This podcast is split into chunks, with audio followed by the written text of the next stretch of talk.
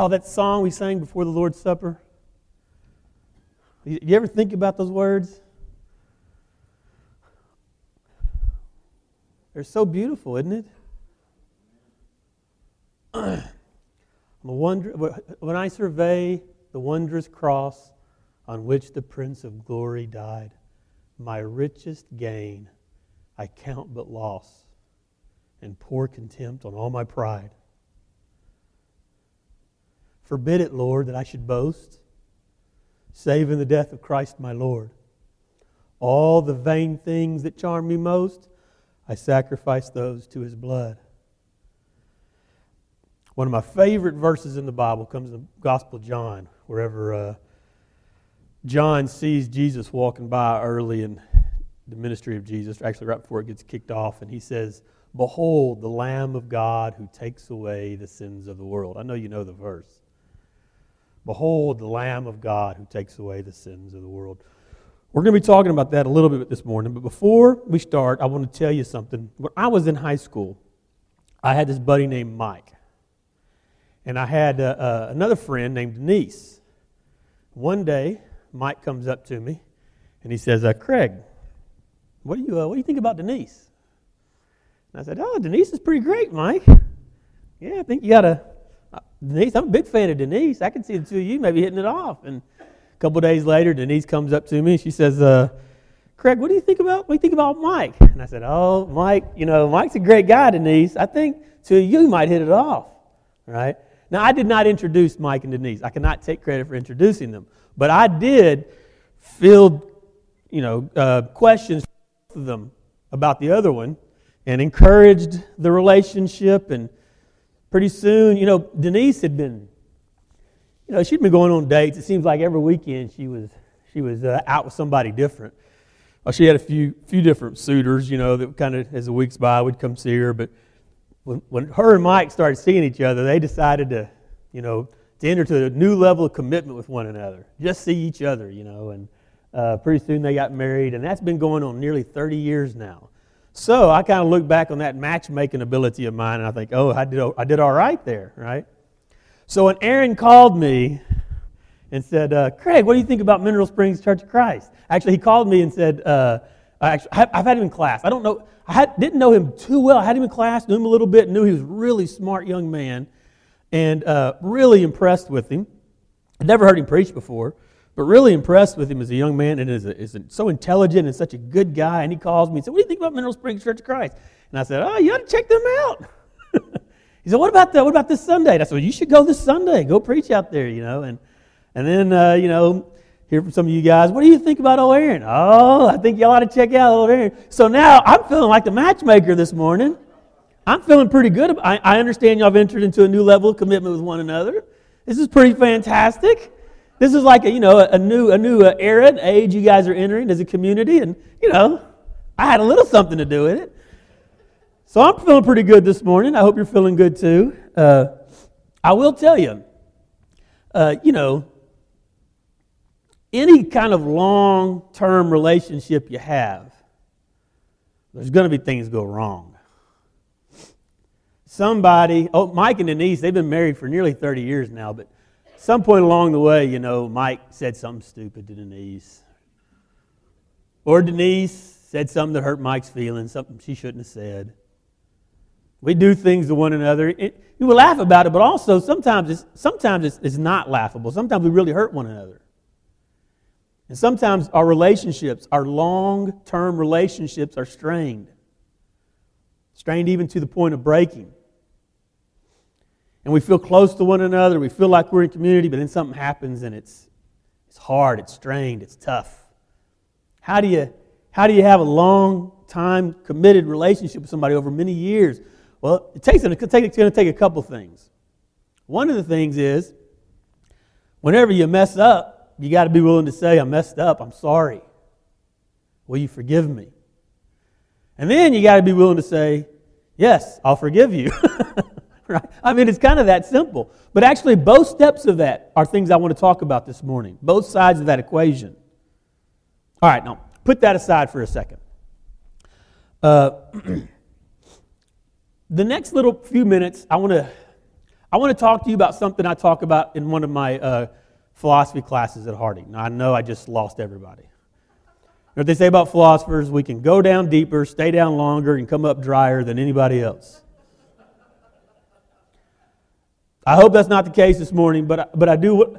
We read this book. Uh, it's, it's, actually, I say it's a philosophy class. It's actually a class called Christ and Culture. And we read a book called More Ready Than You Realize by a guy named Brian McLaren.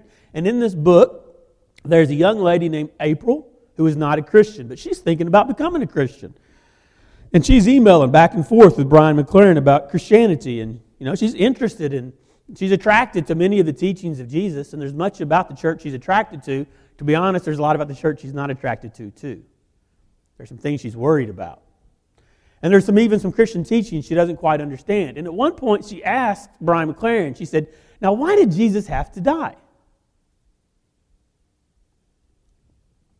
Have you thought about that question? Why did Jesus have to die? Can you hear the question? The question is something like Christians seem to think that something about Jesus' death on the cross, when I survey the wondrous cross on which the Prince of Glory died, something about Jesus' death on the cross in some way affected our forgiveness or our salvation or our ability to overcome our sin. Something like that. Right? How does that work? How is it that Jesus' death on the cross had any impact at all on our salvation or our ability to be forgiven or something like that? Why did Jesus have to die? That's what April asked Brian McLaren. And Brian McLaren said, That's a tough question. Can I think on this one? and he goes home. By the way, these are, what we're talking about here are different it's sometimes called theories of atonement. What explains how the power of the Christ, how the power of the cross had, the atone, had an atoning power? These are theories of atonement, what they're talking about. She, so Brian McLaren says, This is a tough one. Let me go home and think about this one. I'll get back with you. He's talking to his brother about it, and his brother says this. His brother says, Well, you know, Jesus himself didn't know why he had to die. And Brian McLaren, that struck Brian McLaren as a profound answer. And that's actually what he said to, to, to young April. April liked it as an answer too. And I always ask my students when we're reading the book, I say, guys, what do y'all think about this as an answer? Jesus himself didn't know why he had to die. And a little fewer than half the class, they always raise their hand. They like this answer. And I say, well, what is it about this answer that you like? And normally they say something like this Well, it allows us to embrace mystery about this. We don't really fully understand how this works. And it, it gives us permission to embrace mystery. Oh, by the way, I should have said this. One of the passages that um, Brian McLaren uses to support this idea that Jesus himself didn't know why he had to die is think about Jesus' words on the cross My God, my God, why have you forsaken me? Why am I having to die? Jesus himself didn't know the answer. And this allows us to embrace the mystery. We don't understand exactly how it is that the cross of the Christ provides this atoning power for us. And they like that, that it gives us permission to embrace mystery on that as well. But a significant portion of the other, usually a little more than half of, of the other students, they raise their hand, they say, I don't like this answer. And I say, Well, why don't you like the answer? And they say, Well, because it makes it seem like there's no good, like it's inexplicable, right? Like it doesn't make sense.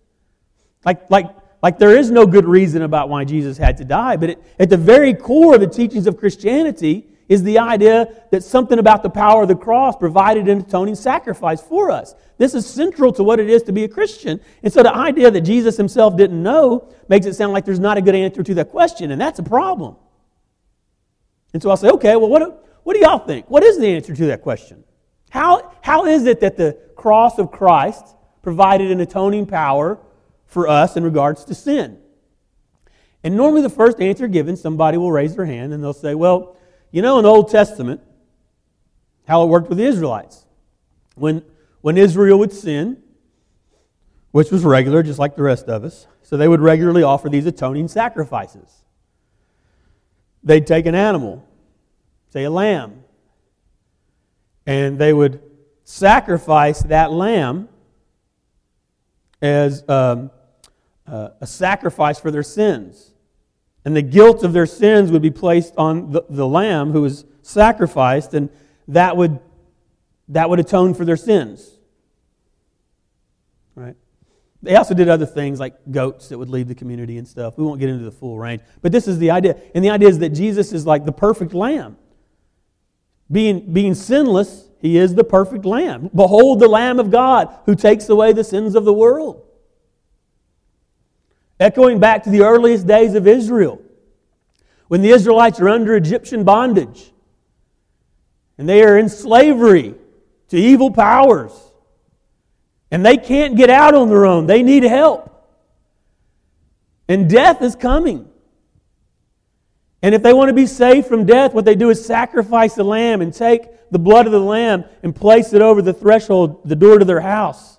And if they do that, that provides the power for them to be saved from death. And then they're led out of enslavement through the waters, where they finally make it to Mount Sinai, and there God orders their life.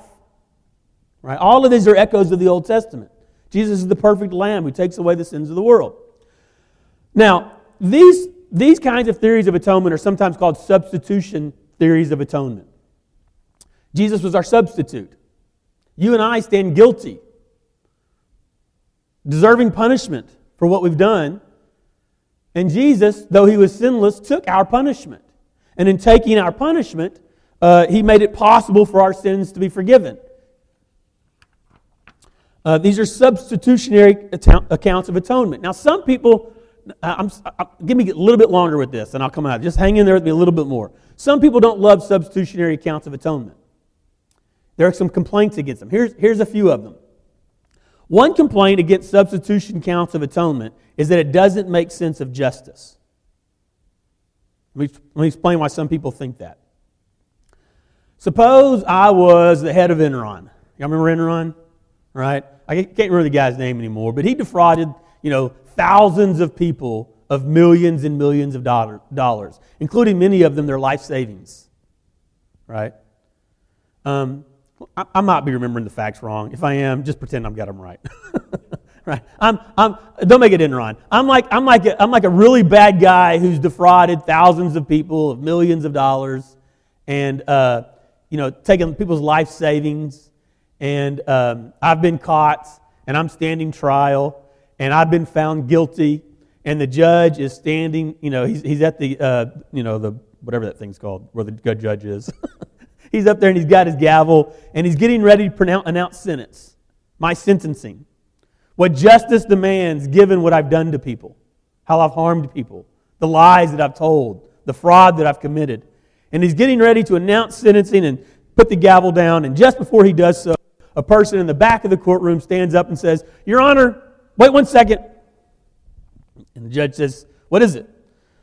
I just want you to know, Judge, I just want you to know I have never broken the law in any way, never sped. I've never broken the law in any way. I am completely blameless before the law.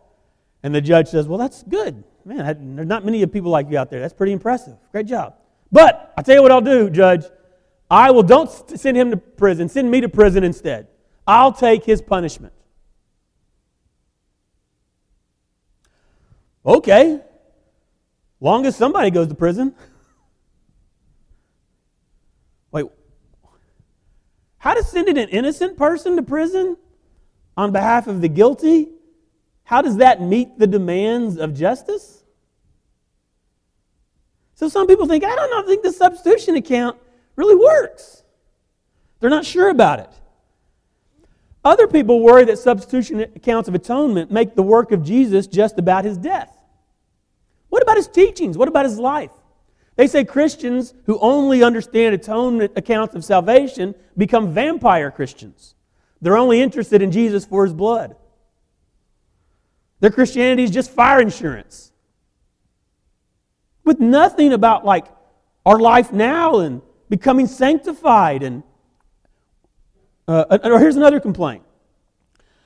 Salvation with substitution accounts of atonement become just about salvation from guilt, not salvation from sin.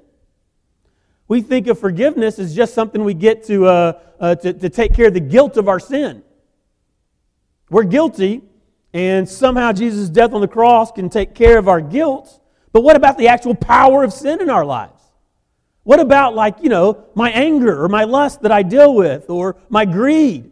What about the fact that I'm controlling of other people and I need help to stop being controlling? Who will help me with that? I'm an addict and I need help not just with the guilt of my sin, I need help with my sin.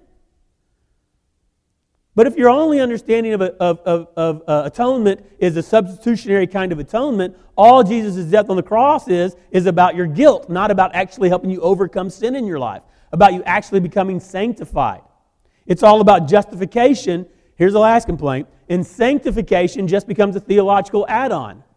It doesn't really matter if you're a good person or not.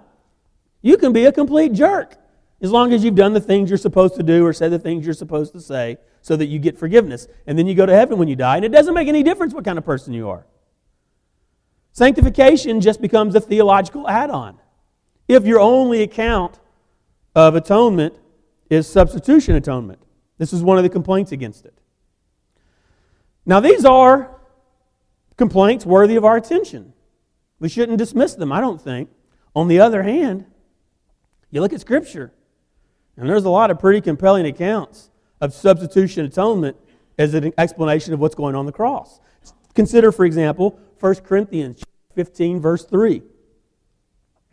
For what I received, I passed on to you as of first importance that Christ died for our sins according to the Scriptures. I'm going to go through several verses, and I'm just kind of picking some verses out, so it's going to be hard to keep up with me. But I, I think, I think it'll do what I'm wanting it to do, and I think I'm being faithful to the verses. Romans 5 8.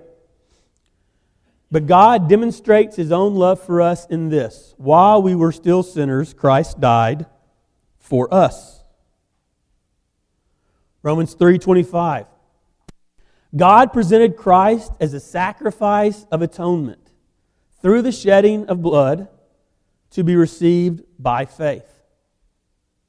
2 Corinthians 5:21 God made him who had no sin to be sin for us, so that in him we might become the righteousness of God.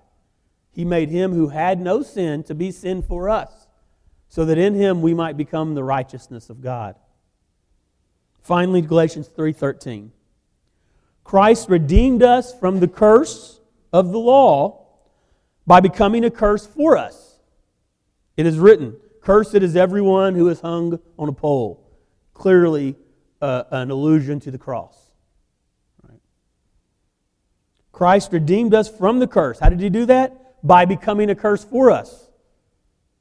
And if you have a substitution account of atonement, he took on the punishment that was due us.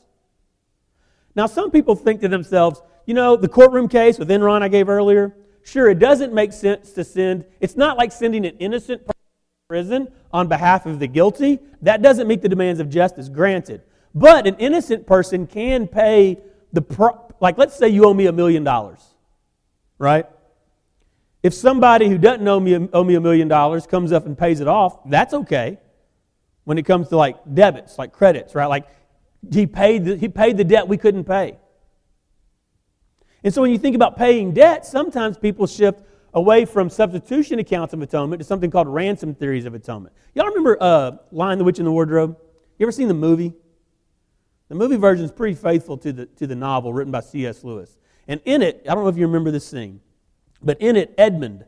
Edmund is the brother who's come over, you know, into Narnia, and he's the one that ate the, what did he eat? Turkish Delight. Turkish Delight. He ate the Turkish Delight, and it's so good, he became like, you know, um, a slave to the White Witch. He fell under the power of the White Witch, and he had betrayed his brothers and sisters to try to get them to fall under the power of the White Witch, too. He betrayed them. He's a traitor.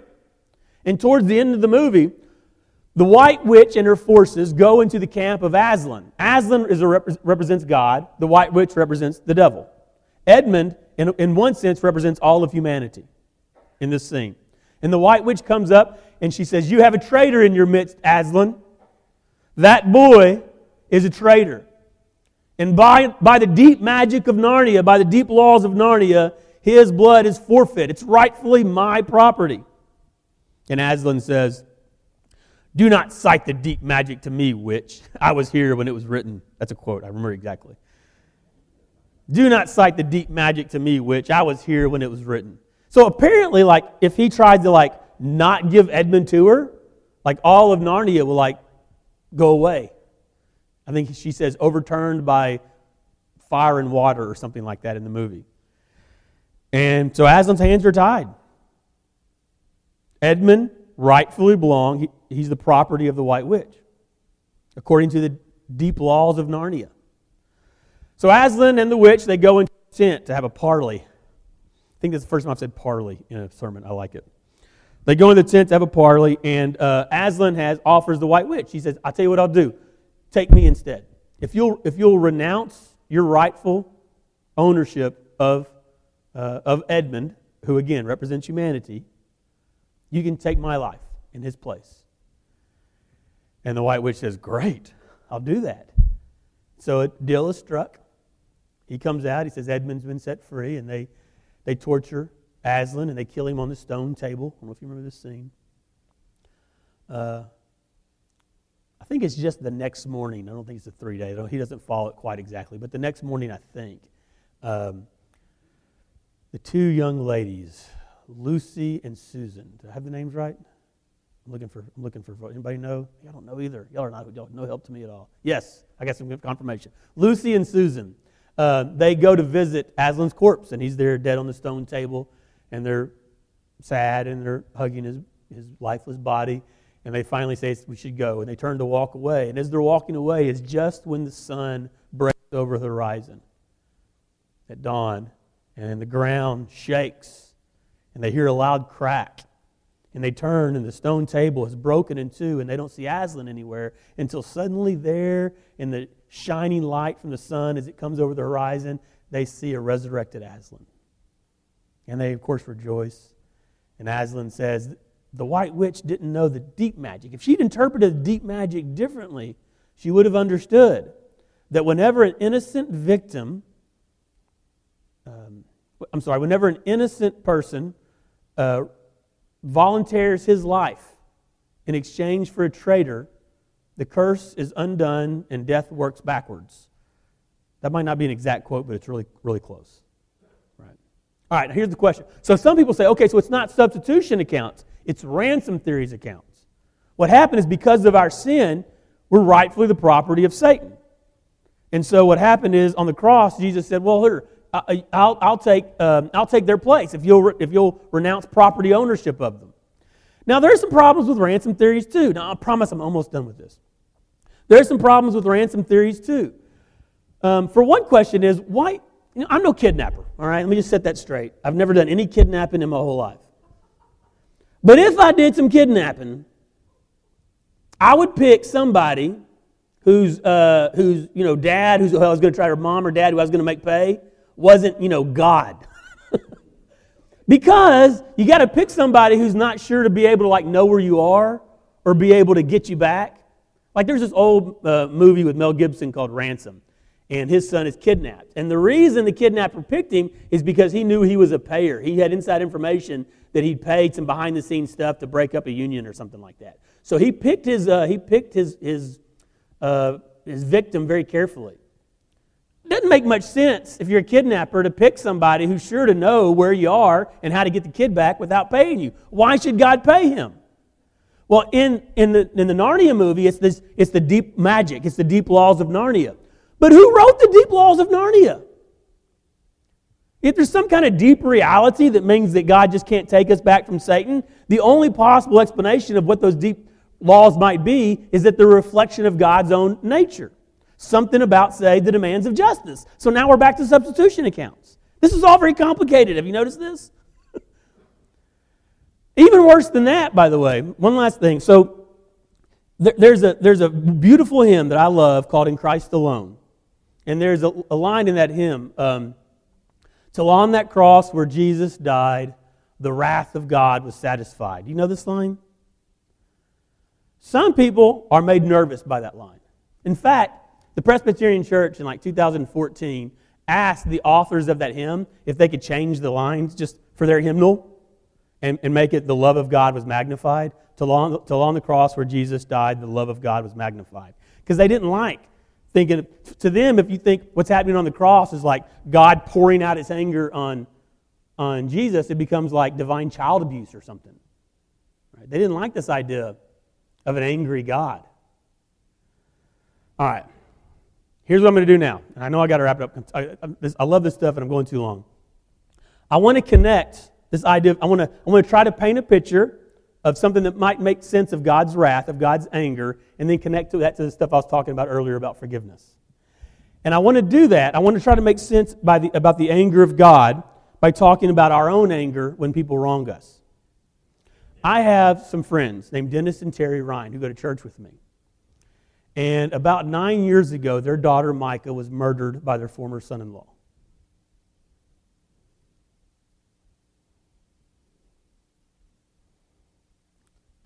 Can you imagine? Uh, there was a trial.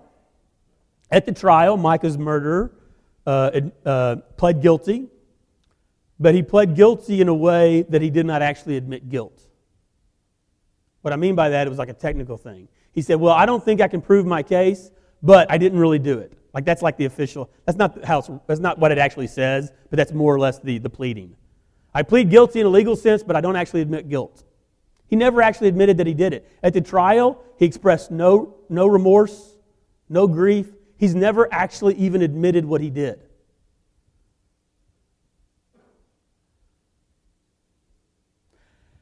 How did Dennis and Terry forgive him? Should they even forgive him? If they should, what should it look like? I saw on CNN years ago a, a clip that still moves me to this day. It's a, there's a father in a small courtroom. He is a, uh, you can tell he's not a well educated guy.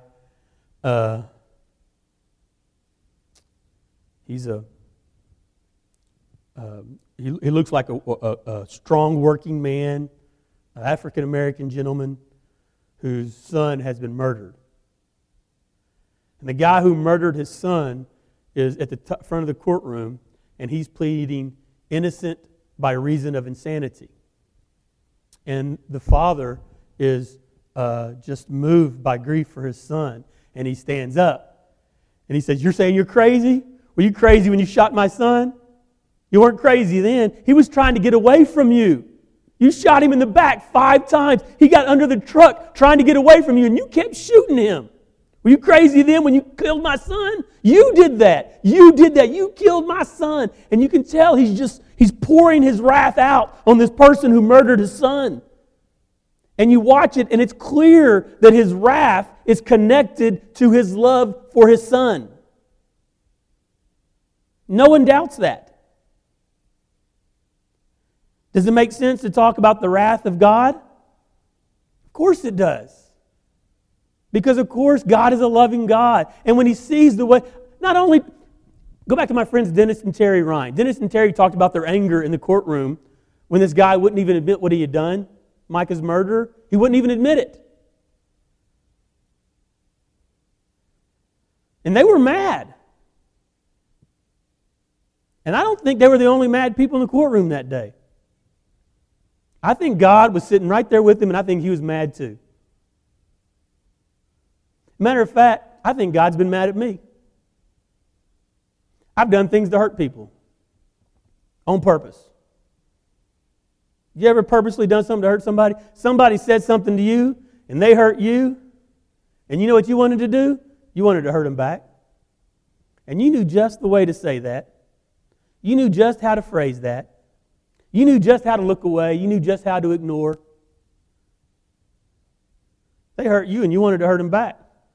I've done that. I still do it. God forgive me. I still do. I think God's been mad at me.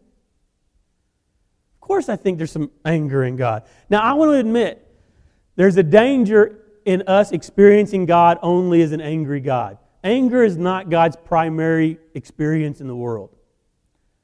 It's really important that we remember that God is a joyful creator, and his act of creation was itself an act of joy. life, and this world are good. They are the good product of a joyful creator who is primarily love, and that's what he experiences. But because he is love, when he sees that kind of harm, sometimes he gets mad about it. Now, you can't think of God as always going around angry. If you got an angry God, man, you better run for the hills. You're in trouble, right? So let me go back to my, I'm, I'm going to wrap this up. How do, uh, how did Dennis and Terry, that's Micah's parents, in what sense did they forgive this man who murdered their daughter and but won't even admit that he did it? Well, let me talk about forgiveness. Um, I want to say type 1 and type 2, but that would be like, that would not be. Forgiveness part 1, we'll say, and forgiveness part 2, right? Forgiveness part 1 is where you overcome your, you overcome your righteous anger and you don't let it consume you anymore, right? I've heard it said that anger is like a poison that destroys the vessel in which it is stored. Some of you have been hurt by people who've never even, who will never admit what they did to you. In what sense did you forgive them? Well, I'm not saying you should necessarily seek out relationship with them. Maybe you shouldn't. I don't think Dennis and Terry should have relationship, should seek out relationship with a person who killed their daughter and won't even admit that they did it. But I do think for their own benefit, they've got to learn to overcome anger for them. Think about what Jesus says for a moment. Um, pray for your enemy. Uh, love your enemy and pray for those who persecute you. Excuse me, that's what he said. Love your enemies and pray for those who persecute you. Can they pray for Micah's murderer? What would it be to pray for him? Love does not necessarily, to love somebody at heart is not about wanting good things for them, but it is about intending good things for them. Do you hear the difference?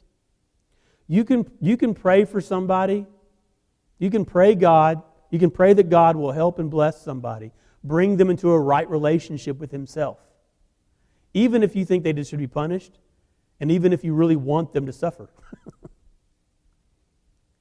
you don't always like yourself, but you always love yourself. You always work for your own good, right?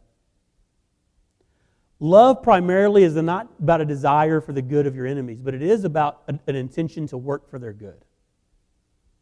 Think about somebody you really don't, don't say anything out loud. And I promise I really am wrapping up. But think about somebody you really don't like right now. You don't like them. Now, y'all have experienced even things in this church where there's been great hostility. I say they were walk in right now. Truth be told, your desires, your feelings would be like, oh man, whoever it is you're thinking about. That, uh. Suppose you heard a story about something really great. They got a big promotion or won a big award or, you know, deep down you'd be like, oh, man. you don't want good things for them. But can you still intend good things for them? Can you will good things for them? Can you still say, God, please bless that person? Bless them. I admit, God, I'm not at a place where I can desire good things for them. And maybe over time we get to a point where we even begin to desire good things for them as forgiveness matures in us. Now, that, that kind of forgiveness, it doesn't actually require anything on the part of the person who harmed you. And it doesn't necessarily mean any kind of that you're hanging out anymore. There's no reconciliation in the relationship. But the second kind of forgiveness is different. I hope you've experienced it. I'm almost, I'm almost wrapped up, I promise. I've got a long nap in. The second kind of forgiveness is different. The second kind of forgiveness I hope you've experienced. If you've had experienced it, it's one of the most beautiful things you've ever experienced. This is where you've, you've done something to harm somebody. You were thoughtless. You were wrong. Or maybe the other way around. Maybe they harmed you. And this was a person, y'all were close. Y'all were Y'all are thick as thieves. Y'all are like peas and carrots. Y'all were community. Y'all were close. And they did that, or you did that. And the relationship was ruptured. And then they came to you, or you came to them, and you said, I'm so sorry. I'm so sorry what I did. That was wrong. What can I do to fix it? Is there anything I can do to make up for what I've done so that we can have our relationship back? and they looked at you or you looked at them and said, I forgive you. And miracle of miracles, there's reconciliation. You're together again. Notice this kind of forgiveness, forgiveness part two, requires not only uh, that the person who's the victim, who's injured, extend forgiveness, but it also requires that the person who is the perpetrator recognizes what they've done wrong and offers penance and says, How? Think about uh, Zacchaeus whenever he turns to Jesus. If I've stolen from anybody, I'm going to return, return four times what I stole. I want to make penance. I want to repent for what I've done so that there can be a restoration, a reconciliation in this relationship. Any long term relationships that are going to work for you anywhere in your life, including in this church, your relationships with one another, your relationship with, your, with Aaron and Michaela when they come here, there's going to be some times that there are ruptures. And if it's going to be a long term kind of relationship, the kind of thing where you can remember back, oh, yeah, that was his favorite song. You know, oh yeah, you remember that time, the long when, when, when you earn like a lot of memories, you know, and long time together. Those kinds of the richest, most beautiful parts of human relationships. To earn those, you got to go through some of the hard stuff, and that requires saying to one another, "I'm sorry I did that. Will you forgive me? What can I do to make it better?" Now, maybe, maybe what. So now let me go back to the second part of the sermon, and then we'll wrap it up. Maybe it works like this. Maybe there just can't be reconciliation between us and God unless uh, the second kind, the kind of forgiveness that leads to reconciliation. It's not that God's mad at us, He actually wants good things for us, He loves us. But there just can't be a reconciliation of the relationship until we've come to God and said, God, I'm so sorry for what I've done. How can I make it better? There has to be a penance. And the penance has to be proportional to the grievance. If you say, yeah, yeah, yeah, uh, if, if Micah's murderer says, okay, finally, I admit I killed your daughter, um, here's a pack of gum. Well, that would make it worse, not better. The penance offered has to be, in some sense, proportional to the grievance. But what can we do, you and I? What can we offer God in penance for what we've done? We've rebelled against Him. Our, our Creator, our Maker, who's given us every breath we take, He gives it to us. And we've rejected His Lordship. What can we offer Him? We have no penance to give him. And so he says, What I'll do is I'll come be one of you. I'll take on the form of a man. I'll enter into humanity, and I will provide the penance that is required for the reconciliation. He offered it for us. And he says, Will you come back to me? There's the penance. Will you come join me again? I want to finish by reading a few verses from the book of Mark. And I forgot my glasses, so we'll see how this goes.